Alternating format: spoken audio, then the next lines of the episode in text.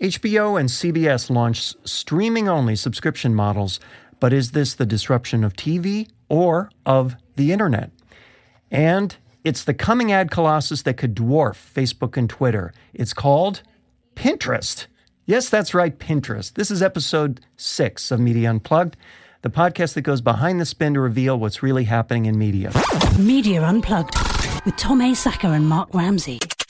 Welcome once again to Media Unplugged. I'm Mark Ramsey. And I'm still Tom Asacker.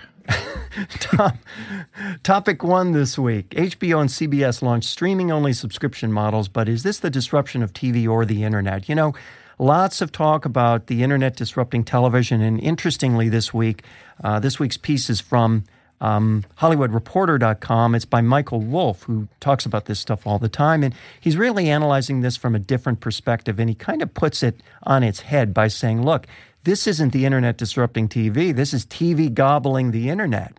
He begins by kind of an analysis of uh, the trend of all digital media in the direction of video because that's where the money is. He talks about all the stuff we've heard a million times the uh, endless amounts of real estate online, and the fact that the more real estate you have to sell, the lower the price, the more the battle for attention, and it's a, it's a, a terrible downward spiral, except the saving grace of video, especially premium video, video that people want to see, and its opportunities for higher ad fees, hence everyone's movement towards video. And then he goes on to talk about how Netflix, which is usually used as kind of being the icon of disruption of television, is in many ways.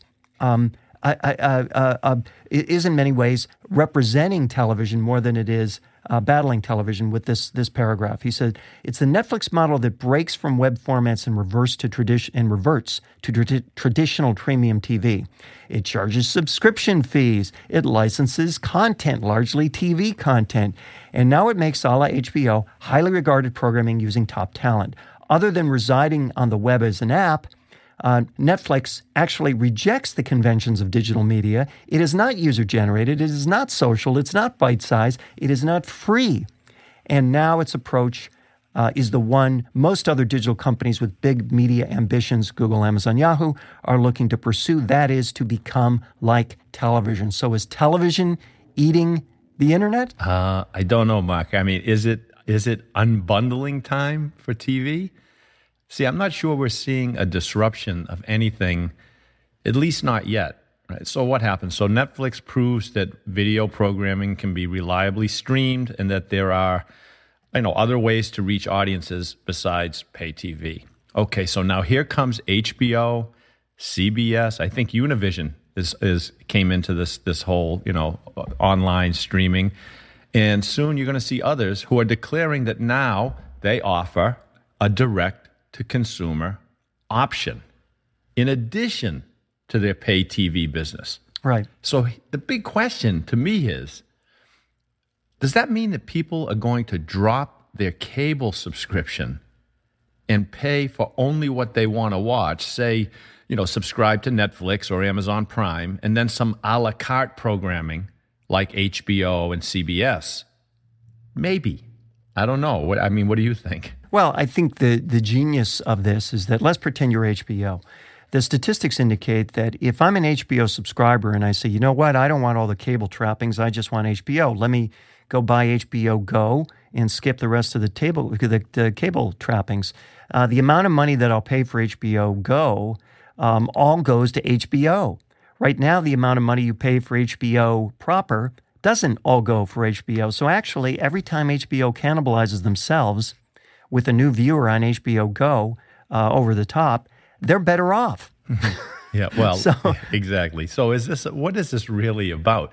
Maybe this is about HBO and CBS trying to gain leverage with the cable companies, right? Over retransmission fees and other I mean HBO has an agreement right now that once the cable companies surpass a certain level of HBO subscribers, mm-hmm they get to keep all of the revenue from additional customers. Mm-hmm. But once once these guys offer their own option, streaming internet service option, then when they go to the ne- negotiation table on these contracts and on these agreements, they're going to say something like, "Hey, look, um, we need an increase in fees, or we're just going to tell our viewers to stream the channel online. That's right. I think you're totally right. I think it's much more about the power of leverage.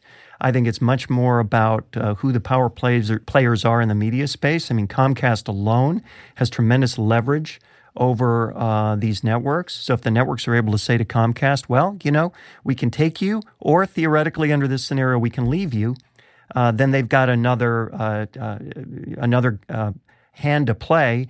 Comcast, meanwhile, can say, well, now we got two lanes of internet speed, so we got another hand to play too.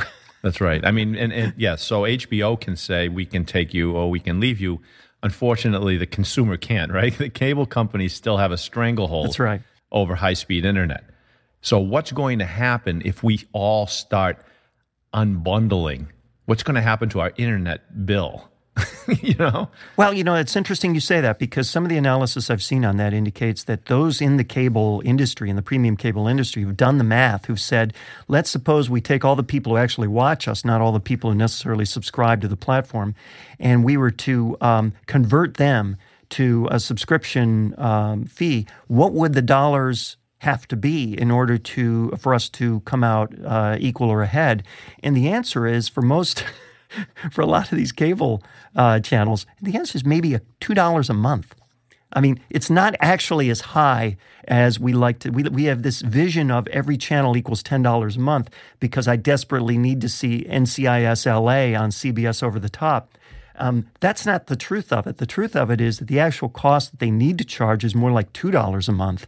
And when you add up all the channels you watch on average, which are for any given person, I don't know, 10 to 20 channels, you end up with what uh, theoretically is a really manageable cable bill, so to speak. Well, that that would be nice to see. I mean, what's so what's going to happen? I mean, you know what's going to happen.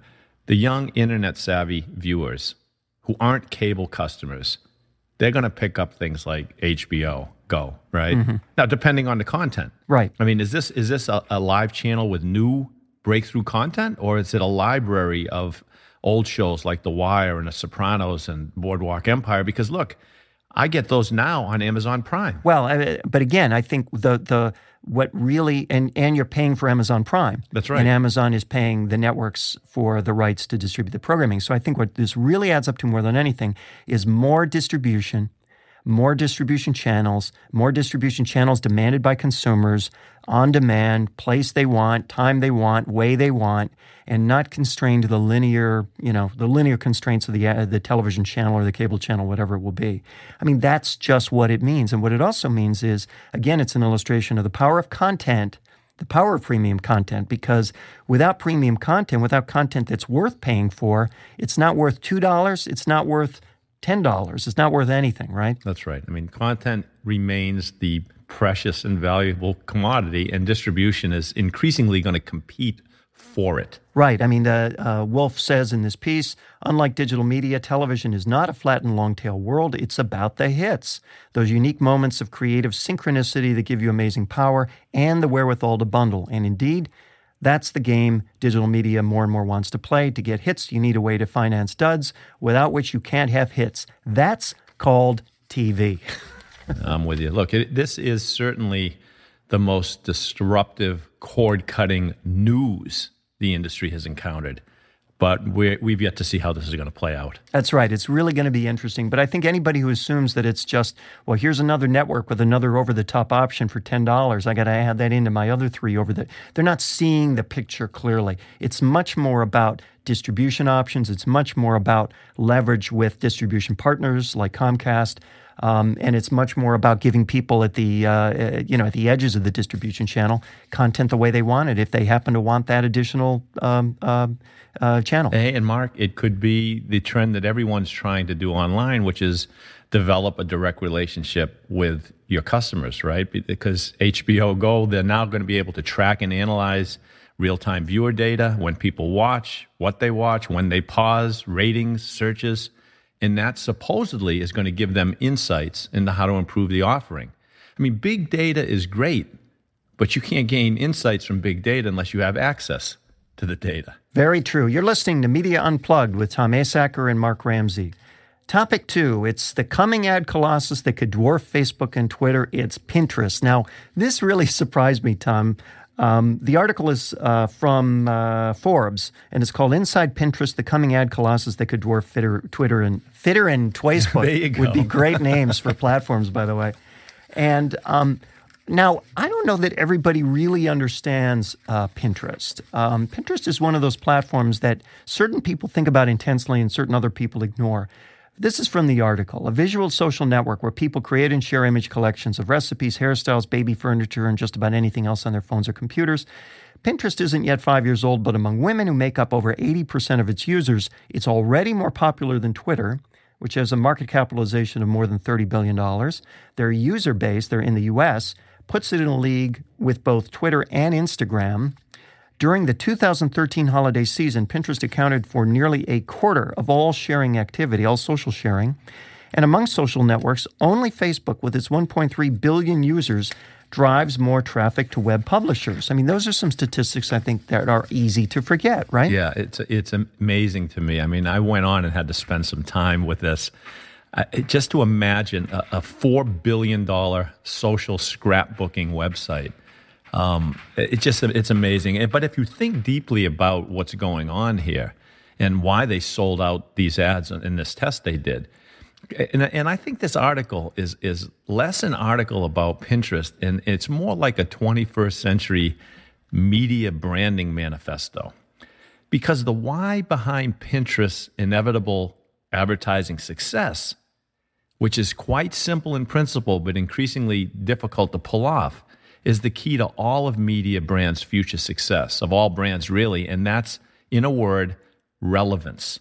Hmm. Pinterest advertising appeals to a very specific audience and focuses their messaging to their particular immediate desires. I mean, what you call their jobs to be done, right? Their various boards. Mm-hmm. You put up this board, it's, hey, look, I'm redecorating or I'm trying to do my garden or I'm, whatever it happens to be.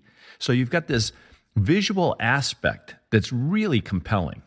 So, right, you've got Google, which responds to search inquiries, but you don't have this visual aspect. These Pinterest ads can stimulate new desires by doing something visually appealing with in relevant content. You know what I'm saying? That's that's so important because in the, the article kind of makes this point that when you think of Google, you you you're searching for something. I mean, Google makes its money by people who are searching for something specific. Right. Pinterest is much more a canvas for discovery. Right. Right. That's a exactly- canvas for discovery, and, and and you actually are led to things indeed you were not searching for, things that are relevant, as you put it, to my interests, and thus things which I might want to buy. Here's the way the the the founders of of Pinterest kind of laid it out, and I really like their metaphor here. They said Facebook is about your connections, your past events and memories. Twitter's value remains stuck in the now, promising advertisers a presence in real time conversations about the World Cup, a presidential election, a TV show. If Facebook is selling the past and Twitter the, uh, Twitter the present, Pinterest is offering the future. It's about what you aspire to do, what you want to do down the line. And the future is where marketers want to live. That's your point, right? Absolutely. And here's the brilliant part Pinterest lets users create that focus through their choices mm-hmm. of what to collect and to share. Pinterest isn't doing it. The users are creating this future focus on what they want and what they're trying to achieve. All Pinterest is going to do is align the marketers' messages and, and you know whatever their products and services that can help bring that future about specifically targeted to those particular users. It's powerful. It is powerful. And, the, and listen to this paragraph. For now, advertising is Pinterest's only revenue line, but it requires only the tiniest leap to conjure a scenario in which the company acts as middleman for the hundreds of thousands of retailers already showcasing their wares on its platform. The next step will be how do we make it really easy for you to go out and buy that ring or take that trip? And that, I think, is really the key that makes that, that that's the essence of what, what this article is talking about is when you can allow people to kind of shorten the distance between my desire and my aspiration through this middleman called Pinterest. It's not about searching for trips, it's not about searching for rings. It's about being inspired, right? For this ring, and I click that button, and boom! Now I'm on a, uh, um, I'm on a consumer trajectory, right? Yeah, I well, mean, it's it, yeah. it's so powerful. And, and beyond, and, and and see, it's not it's not just the ring, because you may be creating a pin board for a wedding, Right. And then all of a sudden, you see something that you didn't even imagine before to bring that wedding to life in a bigger way. It's right there now, so you don't have to think about it and search for it. They brought it to you and brought it to life. That's a good point, and the article makes that point too. That you know, it's not like people generally aren't doing uh, uh, boards for um, outdoor furniture; they're doing boards for outdoor living. Right. You know, they're not doing boards for rings, for wedding rings. They're doing boards for weddings. That's right. And that is a much broader experience. So you're absolutely right. A really fascinating article. I agree. Time for rants and raves, Tom. What do you have this week? Oh, you're not going to like this one, but I, listen, we're, no, you're not going to. I mean, we're heading into the final days of election season, and I am. I just feel compelled to rant at the at this political polarization. I mean, the tearing apart of America, and it's fueled by various news media. It's like mm. CNN and Fox News. I mean, the atmosphere is growing more and more toxic. So I'm going to rant at this. I recently watched a video clip of a CNN anchor, I think it was Carol Costello, mm-hmm. and she appeared on camera to be giddy, I mean, gleeful over a recently released audio clip of Bristol Palin, who was giving her account to the police of, of an altercation that, the, that she was involved with in the family. So you mm-hmm. so you've got Palin on this audio recording. That she was quite emotional. She's reporting to police that her sister was assaulted, that she was also assaulted by someone she's never met. And this news anchor, Carol Costello, she's happy about this piece of it's not news, I don't know what you call it. She said, I'm just going to come right out and say it. This is quite possibly the best minute and a half of audio we've ever come across. Mark, seriously? I mean, now we've got the news making light of a, of a young woman's misfortune. And for what reason? To appeal to the most base level emotions of the extreme left. Absolutely. Who revel in the personal misfortunes of anyone on the extreme right. And this extreme political bias and mean spiritedness, it goes both ways. So I'm, I think it's sad, and, I, and I'm personally kind of sick of it. And I'm reminded of a, a quote by the late, great English photographer Cecil Beaton. He said, If you want to succeed in life, in business, be daring, be different, be impractical, be anything that will assert integrity of purpose and imaginative vision. Mm-hmm. So, news media, I'd say grow up, show some integrity of purpose, report the news, educate us, inspire us, but please spare us this pettiness and meanness and negativity. We're drowning in it. We don't need any more. We're drowning in it. We don't need any more, and yet we are drawn to it like bees to honey, aren't we? That's why they do it, Mark. That's why they do it. Um, I have a rave this week, which again is becoming my norm doing raves. Good. I don't know. Something must be wrong. I hope we're me. not going to be known for this. I know. I don't want to be famous for that. So, so okay, we're in the picture um, an organic food fair in the Netherlands. This is. I hope you haven't seen this. This came from Adweek. no, I haven't. Um, organic food fair in the Netherlands, and two guys decide that they're going to see just how far they can push the limits of tolerance for uh, food in this organic food fair. So they bring along food from their favorite restaurant called McDonald's, and they they essentially neuter you know McDonald's references to the food. They take the chicken McNuggets, they cut it up in little pieces and put a little stick through it, and you know they they set up their booth and they have this video interview of these organic food experts evaluating um, their food at this fair, and it's just unbelievable because the critics, first of all, the critics love it, right? They describe it. If you watch the video, I'll put the link in the uh, show notes. But you watch the video, they'll say it's tasty. The structure is good. Um, the one guy said it tastes like fish. Now we're talking about chicken McNuggets here. it's very rich, lots of different flavors. Um, they were asked finally, uh, and they, they they didn't disclose that these this was McDonald's food, but they did ask some of the people. So, how what would you say is the difference between this food and the food you would get at say McDonald's? And people would say, "Oh, this well, this tastes a lot better. It's a lot richer. It's better for you. It's pure." One guy mentioned pure five times. So, at the end of this, they said, "Well, what have we learned from this?" And the answer they said was, "If you tell people something is organic, they'll believe it." and I just love this. And then what's again what I find so entertaining are usually the comments to the article. And here's and this is an Adweek, so these are advertising people uh, reading and replying and commenting on this. One guy writes, The only reason this food seemed to taste better was due to bias we all have about everything value attribution, the halo effect, and suggestion. It's basic marketing 101. If I describe celery as celery, it tastes blah. If I describe it as organically grown late harvest root vegetable, then it tastes like I'm willing to pay an extra dollar for it. So all this video does is sell that underlying psychology, the power of language and the power of suggestibility. Basically, it sells what we do for a living. It really says nothing at all about the actual food. And I thought, so is this what you do for a living? oh man, look, the lesson is is is simple.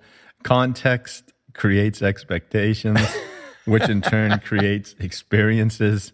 So I don't know. I don't know what that tells you about what McDonald's should do.